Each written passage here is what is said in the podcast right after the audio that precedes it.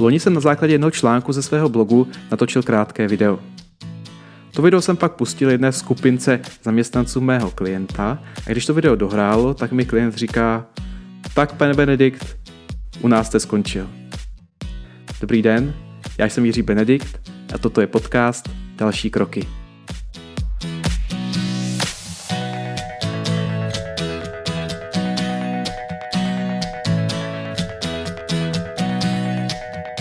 Tenhle klient to myslel samozřejmě v legraci, aspoň tak soudím z toho, že si poté objednali i další školení. No ale samotný ten název toho videa a toho článku je docela provokativní. Jmenuje se Jak uspět v korporaci? Balancujte na hraně vyhození. To byl můj zatím nejúspěšnější článek v historii. Nevím, proč ho lidi čletli, možná si ho otevřeli a říkali si, co to je za Magora, co to tady píše, eh, sám se podívám. Ale nakonec to hodně lidí eh, komentovalo pozitivně a sdílelo, takže jsem za to rád a myslím si, že to lidi trošku oslovilo, i když to je trošku kontroverzní téma. Já vám teďka v rámci tady toho podcastu eh, pustím zvukovou stopu eh, z toho videa. Dobrý den všem. Rád bych vám v tomto videu ukázal, jak přežít a vyhrávat jako zaměstnanec korporace. A že to někdy může znamenat balancování na hraně vyhození. Začneme od začátku. V korporaci, ale v jakékoliv jiné firmě plníte úkoly. Jsou čtyři typy úkolů. Pro vás, pro ně, pro systém a pro zábavu.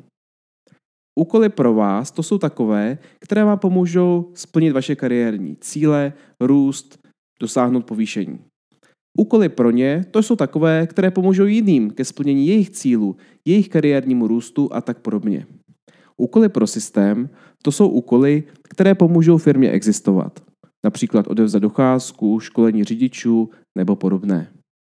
No a nakonec úkoly pro zábavu. To jsou takové úkoly, které nepomůžou ničemu. Ale člověk je dělá, aby nemusel dělat něco těžšího. Například úklid pracovního místa, čtení internetu o různých směrnic, zkrášlování tabulek a podobně. Jak typy úkolů od sebe poznáte? Úkoly pro vás většinou nikdo moc neurguje.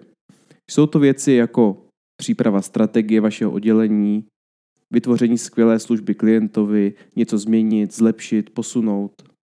Když tyto úkoly neuděláte, zdánlivě se krátkodobě nic nestane. Úkoly pro ně lidé urgují velmi intenzivně. Strašně nutná věc od šéfa, obchodní tým potřebuje něco nutně zpracovat, všechno okamžitě a maximální priorita.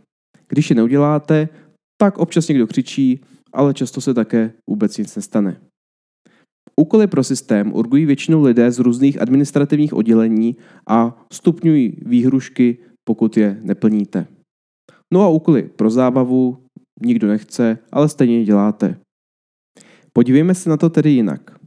Úkoly mohou být různě naléhavé, ale také různě důležité.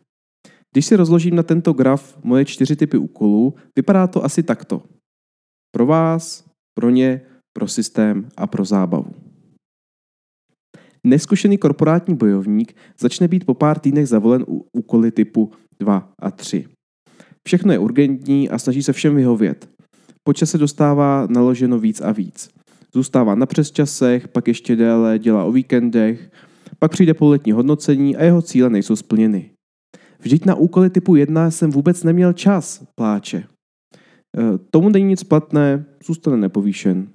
Práce mu přibývá, všichni s radostí na ně hází různé věci. Všichni jsou rádi, že je tu, protože dělá práci za ně. No a po letech zmaru se tento neskušený bojovník vůbec nikam neposune a skončí v lepším případě bez úspěchu, v horším případě vyhoření.